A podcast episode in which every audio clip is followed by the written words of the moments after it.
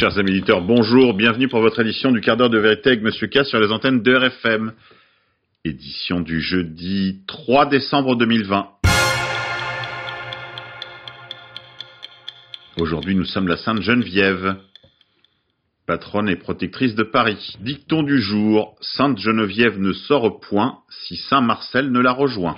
Éphéméride, 3 janvier 1992, Américains et Russes signent le traité START 2 sur la réduction en 10 ans de deux tiers des arsenaux nucléaires stratégiques de leurs deux pays.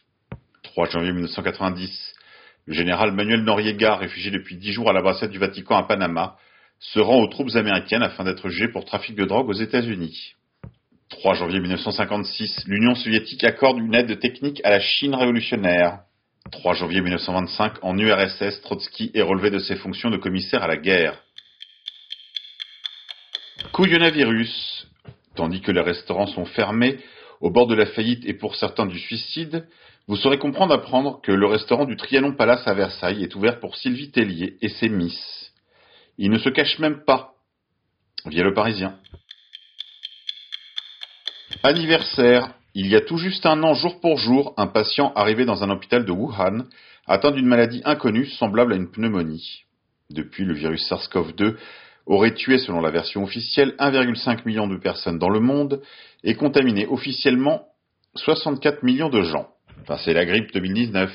Le temps de Suisse se demande faut-il introduire un certificat pour les gens s'étant fait vacciner et les récompenser pour cet acte de solidarité? Un sondage montre que la population réagit de manière très contrastée sur le temps.ch. Couillonna confinement. Emploi. Amazon a embauché 427 300 employés en seulement 10 mois depuis la crise du Covid-19. Aucune entreprise américaine n'a recruté autant de personnes aussi rapidement. Via le New York Times. Couillonna Bank Run. Allemagne. Soudain, les distributeurs automatiques de billets sont vides. Est-ce un besoin de liquidité ou une ruée bancaire? Via businessbourse.com. Couilluna Blocus. L'Espagne enregistre une perte de 43 milliards d'euros dans le secteur du tourisme à cause des restrictions consécutives à la pandémie fictive de coronavirus. Du jamais vu depuis 30 ans, selon les fonctionnaires de la Banque d'Espagne. Faudra-t-il être vacciné pour entrer dans les pubs anglais? Pour inciter les Britanniques à se faire vacciner, les autorités britanniques réfléchissent à rendre obligatoire le vaccin pour entrer dans certains bâtiments, tels que les bars ou les restaurants. Ce n'est plus une théorie conspirationniste. Mais sachez que ça ne se limitera pas aux restaurants et aux bars, mais également au cinéma, les salles de sport, les salles de théâtre, peut-être même les bureaux et pourquoi pas euh, les, les grandes surfaces. Le vaccin ne sera peut-être pas rendu obligatoire, mais il sera juste impossible de sortir et d'avoir une vie sociale et certainement médicale puisque l'accès aux hôpitaux et peut-être même aux médecins sera réservé aux personnes vaccinées, ce qui permettra à tout un tas de gens de se donner bonne conscience en disant je n'avais pas le choix via Covid 1984. Insolite. Les piscines vont pouvoir rouvrir à compter du 1er décembre, mais sans eau dans un premier temps. Absurdie. Emmanuel Macron veut interdire aux Français d'aller skier à l'étranger.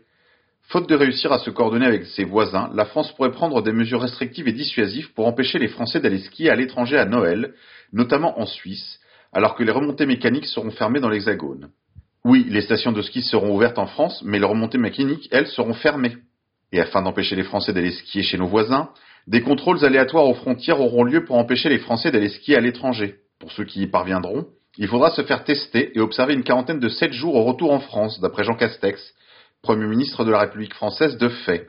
Écoutez. Exactement, et que le préfet euh, pourra ordonner la mise en quarantaine C'est-à-dire que je jours. suis français, je, Je veux vais- aller skier en Suisse, Voilà. je tombe sur un contrôle, il m'arrive quoi? Eh ben, il vous arrive que vous serez placé euh, et que vous subirez les tests en, en isolement de 7 jours. Voilà, Donc concret. euh, mes vacances, je les passerai... euh, Eh ben, c'est- de- de- la conclusion à en tirer, Oui. monsieur, c'est que je vais pas en Suisse. Oui. Voilà, c'est Vous tout. m'empêchez d'aller en Suisse Eh ben, je, je prends acte. Absurdie encore. Non seulement cette mesure est ridicule, parce que euh, au lieu de rouvrir les stations françaises qui comptent d'abord euh, une clientèle à au moins 50% d'étrangers, et donc de les faire fonctionner af- afin de ne pas faire s'effondrer l'économie de la montagne, non, ils préfèrent fermer les frontières vers la Suisse pour empêcher les Français d'aller faire du ski chez nos voisins. Et ça, c'est une démarche entièrement totalitaire, puisqu'elle euh, dépasse les limites du politique et s'occupe de domaines qui ne relèvent pas de la vie publique. Résistance. Écoutez bien ceci. La Convention d'Oviedo, ou Convention pour la protection des droits de l'homme et de la dignité de l'être humain à l'égard des applications de la biologie et de la médecine, a été signée en 1997 par la France. Cette convention, dans l'ordre de la hiérarchie des normes, est au-dessus de la Constitution française puisque c'est un traité international ratifié par la France. La France s'oblige donc à le respecter et même à soumettre ces autres mesures euh, réglementaires ou légales à cette convention. Dans son article 2, cette convention stipule que la primauté de l'être humain, l'intérêt et le bien-être de l'être humain doivent prévaloir sur le seul intérêt de la société ou de la science. Diffuser cela en masse, car il y a là euh, des motifs légitimes pour faire invalider tout un ensemble de mesures administratives, de, police, euh, judiciaires, pécuniaires, fiscales et autres. Évidemment, ça aura d'immenses conséquences aussi sur le plan économique, puisque sur ce fondement, on va pouvoir faire condamner l'État français pour voie de fait, abus de pouvoir, mise en danger de la vie d'autrui, et peut-être même génocide. Pour retrouver le texte de la Convention, https www.coe.int Plainte pénale. Plainte pénale pour génocide des Français contre Macron, ses ministres et son administration. Via françois.fr. Après les saisies chez divers ministres ou anciens ministres Édouard Philippe, Olivier Véran, Agnès Buzyn, une plainte au pénal pour génocide du peuple français a été déposée par Madame Bonny, ancien médecin militaire aux maladies infectieuses, contre le président de la République, ses ministres et son administration. Pierre-Alain Depeau, de Mediapresse Info, rapporte que Madame Bonny encourage chacun à adresser copie de cette plainte aux parlementaires, à son député et son sénateur.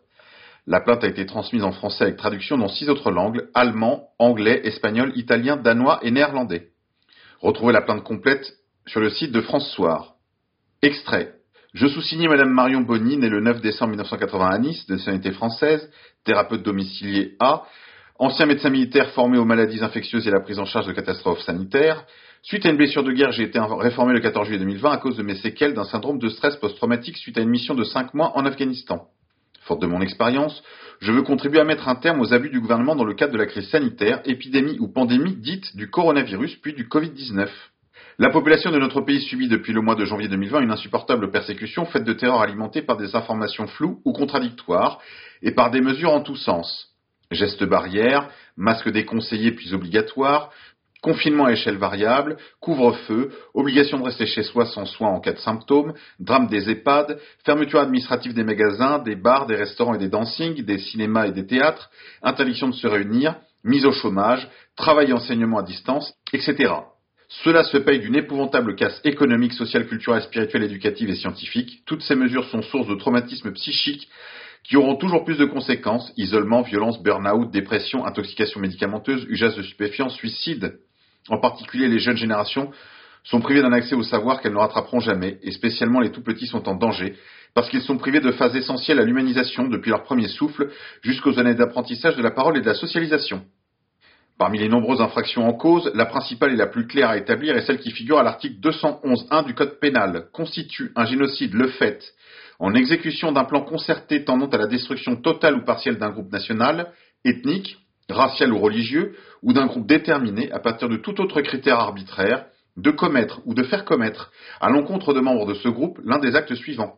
Atteinte volontaire à la vie, atteinte grave à l'intégrité physique ou psychique, soumission à des conditions d'existence de nature à entraîner la destruction totale ou partielle du groupe, mesures visant à entraver les naissances, transfert forcé d'enfants. Le génocide est puni de la réclusion criminelle à perpétuité. C'est pourquoi, etc., etc., j'ai l'honneur de porter plainte en tant que victime individuelle directe contre le chef de l'État, contre ses ministres et contre son administration, et par conséquent, la chaîne de commandement et la spécialisation des procédures commandant une action trine, de demander aux parlementaires de prendre l'initiative de déposer une proposition de résolution portant mise en accusation du président de la République Emmanuel Macron, la mise en accusation également de Madame Buzyn, Édouard Philippe, Jean Castex, Gérald Darmanin, Olivier Véran, ainsi que tous ceux dont l'enquête déterminera la responsabilité. Voilà, le coup est parti. Remarque pour les catholiques un peu trop obéissants aux autorités civiles. Rappel du catéchisme de l'Église catholique dans son article 2242. Le citoyen est obligé en conscience de ne pas suivre les prescriptions des autorités civiles quand ces préceptes sont contraires aux exigences de l'ordre moral, aux droits fondamentaux des personnes ou aux enseignements de l'Évangile. Le refus d'obéissance aux autorités civiles, lorsque leurs exigences sont contraires à celles de la conscience droite, trouve sa justification dans la distinction entre le service de Dieu et le service de la communauté politique. Politique française, Black Bloc, enquête accablante sur la milice du pouvoir via businessbourse.com. Emmanuel Todd dénonce Macron et la violence des incompétents. Retrouvez la vidéo sur euh, businessbourse.com. Police, justice, IGPN. Pour vous convaincre que l'IGPN est vraiment la voix de son maître et qu'elle est soumise à des pressions de l'autorité supérieure, le ministre de l'Intérieur en l'espèce, qui ferait tout pour que les bavures policières soient couvertes, écoutez ceci. Écoutez Brigitte Julien, directrice de l'IGPN. Combien de policiers ont été euh, sanctionnés euh, administrativement suite à vos enquêtes? Donc pour l'instant, on a, non, on a deux dossiers, deux dossiers de, de proposition de sanctions. Vous, vous avez proposé que deux sanctions sur, euh, sur les enquêtes administratives. sur toutes les violences qu'on a pu voir depuis un peu plus Sur les 378 enquêtes sur- menées sur le mouvement des Gilets jaunes. Donc selon vous, depuis un an, il n'y a que deux dossiers sur lesquels il y a des manquements qui ont été commis. Ah ben, euh, deux dossiers qu'on on a pu aboutir très rapidement parce que les manquements étaient très clairs. Ça fait pas beaucoup. Ça fait deux. Coronavirus, enfin. Christian Perron, au micro de Sud Radio, insiste. Les 10 vaccins de Moderna, Pfizer, ce ne sont pas des vaccins, c'est de la thérapie génique. Il fait un point global sur la situation. Extrait. chef du service des maladies infectieuses de l'hôpital de Garches, et pendant 15 ans, il a été l'un des principaux conseillers en matière de santé publique de plusieurs gouvernements, et il a présidé le comité technique de vaccination. Alors très bien, alors justement, et vous êtes assez bien placé, c'est le, mieux- le moins qu'on puisse dire pour en parler. Alors, tout d'abord, je voudrais dire que je n'ai pas de conflit d'intérêt avec les fabricants de vaccins et j'ai pas de conflit d'intérêt non plus avec les anti-vax, comme on les nomme maintenant. Oui. J'ai- J'ai jamais été un anti-vaccinal. J'ai toujours, comme vous l'avez dit, j'ai présidé des commissions et j'étais un farouche défenseur des vaccins quand ils sont faits dans des bonnes conditions, ce qui apparemment n'est pas le, cas aujourd'hui. Alors, avant de rentrer dans tout le détail de ces vaccins, il y a un point qui est déjà majeur, c'est est-ce qu'il y a besoin de vacciner? Parce que la mortalité est tombée à 0,05%. Moi, j'ai jamais vu dans l'histoire de la médecine qu'on développe en urgence des vaccins pour vacciner des, des millions, des milliards d'individus pour un, un- un- un virus qui ne tue plus, sauf des personnes à risque qu'on peut identifier, qu'on pourrait traiter si on les traitait. Euh, Vous voulez dire, on n'a pas besoin d'un vaccin général pour l'humanité entière avec 0,05% de morts. c'est une évidence. Sinon, on vaccinerait pour n'importe quel virus, le rhume, et ça, ça- ça- Mais la grippe, déjà, on vaccine pour la grippe. Alors, vaccine pour la grippe. Alors, L'autre point aussi, c'est que on, va, on va faire des conclusions pour des personnes à risque, des personnes très âgées, etc. Alors que les vaccins sont souvent évalués chez des personnes jeunes, plutôt en bonne santé. Mhm. Et on sait très bien que dans la grippe, le vaccin marche très bien chez quelqu'un de jeune en bonne santé, mais marche souvent mal chez les personnes qui en ont plus besoin, qui sont les personnes âgées. Donc on fait, on fait aussi là des, des extrapolations un, un petit peu rapides. Euh, moi, ce qui, ce qui euh, ben quand même, là, tout va beaucoup trop vite. Euh, on peut pas être. Moi, j'ai jamais vu un vaccin comme ça sortir du chapeau en deux mois. Même des, des grands spécialistes du vaccin disent pour faire un très bon vaccin, il faut quelquefois des années. Peut-être que la science avance, que la Non, là, été fait à la va-vite chez quelques centaines de personnes. Ouais. On n'a jamais vu les résultats, c'est pas publié, ça n'a même pas été euh, analysé. de Peut-être, ils ont fait Mais, 30 000, euh, mais on n'a pas les données. Ouais, c'est Euh, ça. euh, dites qu'on n'a pas encore les données complètes, on a des communiqués, on a des annonces. Et puis quand on teste sur 30 000, quand on passe à des millions, il y a des effets secondaires qui n'étaient pas du tout vus sur 30 000 qui vont apparaître. Donc là, euh, je dis, on va trop vite.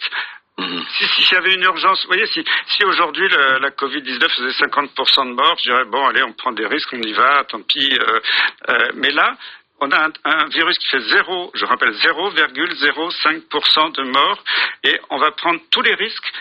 Je sais qu'il y a des milliards derrière qui poussent, euh, le- Bien sûr. pousse le truc. Mais euh, attention, là, c'est- très dangereux. Euh, on, euh, on nous a déjà fait le coup, alors c'était même à une échelle beaucoup plus petite avec le Remdesivir. On sait depuis des mois que c'est un produit qui marche pas, qui est toxique. Pourtant, il y a un lobbying d'enfer qui a continué. Euh, L'Union européenne en a acheté pour, pour un milliard, de dollars. Et puis hein. quelques jours après, l'OMS dit non, attends, faut Oui. pas utiliser ce La truc-là, mais une fois que c'était acheté, c'était acheté. Là, ça va être bien pire, euh, à mon avis, parce que là, on se précipite. On n'a aucune notion sur la sécurité de ces vaccins. C'est pas parce qu'on l'a fait à quelques centaines, quelques milliers de personnes que apparemment euh, ça s'est bien passé, qu'il n'y aura pas des effets secondaires après. Euh, une, cascade en fait de déclarations, notamment aussi celle-ci. Je voudrais faire réagir, professeur Perron. On parlera ensuite des vaccins, mais euh, Odile Launay, Odile Launay, qui est infectiologue, qui est membre du comité vaccin Covid-19, disait sur, sur une radio concurrente le 23 novembre. Écoutez ce que disait Odile Launay. Ce qui a été donné, demandé, c'est ces données sur deux mois. Donc on aura ces données sur deux mois. Bien sûr, deux mois, c'est court. Euh, et donc ce qui explique qu'on va vacciner en priorité les, les, personnes qui sont le plus à risque de faire des complications de, ces, de cette euh, maladie pour lesquelles on peut accepter euh, qu'il y ait euh, des effets indésirables. Donc on va, dans le cadre de ce qu'on appelle la, la balance bénéfice-risque, on va prioriser pour les premières doses de vaccin. Tout le monde ne va pas être vacciné en même temps. On va avoir des vaccins petit à petit pour commencer les gens qui sont plus à risque de faire des, des formes sévères. Voilà. Alors, c'est ce que dit d'ailleurs préconise la haute autorité de santé. Mais alors, moi, cette phrase, quand même, elle m'a. Euh, moi, je suis terrifié par ce genre de phrase parce que qui, vont être ces personnes? Ça va être les personnes âgées dans les EHPAD.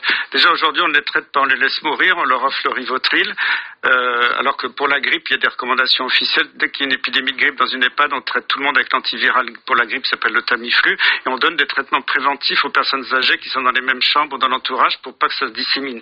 On pourrait faire la même chose avec l'hydroxychloroquine dans les EHPAD, on ne le fait pas, donc on les laisse mourir, on leur fait de l'euthanasie s'il y a besoin, et maintenant ceux qui n'ont pas l'infection vont servir de, de cobayes pour, euh, en, je dirais, à une échelle de, numérique assez importante, ouais. avant de, de vacciner d'autres personnes dans la population.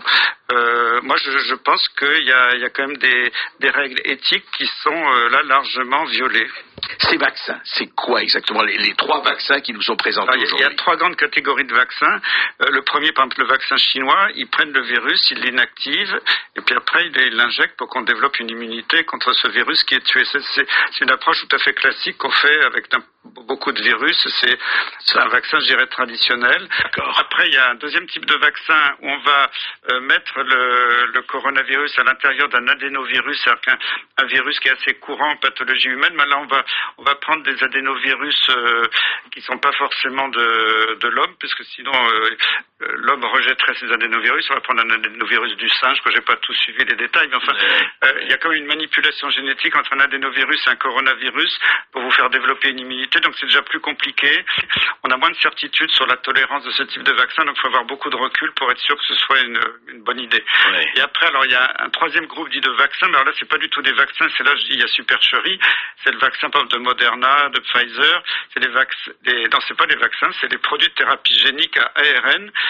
C'est pas des vaccins, c'est de la thérapie génique on vous, on vous ça veut dire quoi la thérapie Alors on vous inocule pas du tout le, le, virus ni des fragments de virus. Ah oui d'accord, on vous dit aucun, aucun fragment. On ouais. vous inocule un ARN dit messager euh, qui va faire que vos cellules vont coder pour des morceaux euh, du coronavirus. Alors là, on joue aux apprentis sorciers parce que ce, cette technique n'a jamais été, elle a été faite chez des légumes, mais n'a jamais été faite. Euh, euh, c'est un peu comme l'OGM, peu. Voilà, c'est ça. Ouais. C'est comme c'est génétiquement modifié. En fait, des organismes génétiquement modifiés comme les tomates ou le maïs. Ouais. Euh, mais ça n'a jamais été étudié même chez l'animal vraiment en grandeur réelle. Donc l'homme va être le premier cobaye sur Terre de ce type de technique. Mhm. Peut-être que ça marchera, mais on fait ça en deux mois à la va-vite. On on a aucune oui, ça peut marcher aussi, il n'y a pas de raison. Ça peut marcher, mais vous vous rendez compte que ça peut, si jamais le, votre cellule, selon votre terrain génétique, produit beaucoup trop de particules virales, euh, ce qui, Mhm. ce qui était prévu, ça peut peut-être avoir des conséquences catastrophiques dans votre corps. Euh, et en plus, on dit oui, mais c'est c'est assez sûr parce que bon, c'est un peu technique pour ceux qui connaissent pas la, les acides nucléaires. Vous voulez dire c'est pas absolument sûr. Il y a des gens qui disent ça peut modifier définitivement nos chromosomes, nos gènes et éventuellement transmettre ces, ces anomalies à nos enfants. Donc Mhm. là, j'ai dit on joue aux apprentis sorciers. Peut-être que c'est une bonne technique d'avenir, mais il faudrait des années de d'études, de d'avoir une certitude sur la sécurité de ce type de technique. Là, on les balance à coups de milliards. En deux mois, on dit tout est bon, ça marche. On n'a pas vu les résultats des études. Tout ce qu'on a vu, c'est les cours de la bourse qui ont flambé pour les industriels qui annonçaient ces bonnes nouvelles. Euh, moi, là, je suis terrorisé parce que je me dis, on, on joue aux apprentis sorciers. On va faire, et c'est les vaccins qui arrivent en priorité. C'est ceux-là qui sont prêts. On va nous faire de la thérapie génique. C'est pas les vaccins chinois qui arrivent en priorité. Ah non, non, pas ah, du non. tout. Ouais. Et on va nous faire de la thérapie génique euh, déguisée. Alors normalement, ça, ça devrait répondre à des lois très précises, un encadrement, euh, en nous faisant croire que c'est un vaccin. Et, et là, je, je dis, non, ce n'est pas possible. Il faut refuser catégoriquement ce type de vaccin, en tout cas dans l'état actuel des choses. Voilà, chers amis. Allez, on se quitte en musique. Aujourd'hui, Don't Stop Me Now de Queen pour faire plaisir à la technique. Tonight, I'm gonna have myself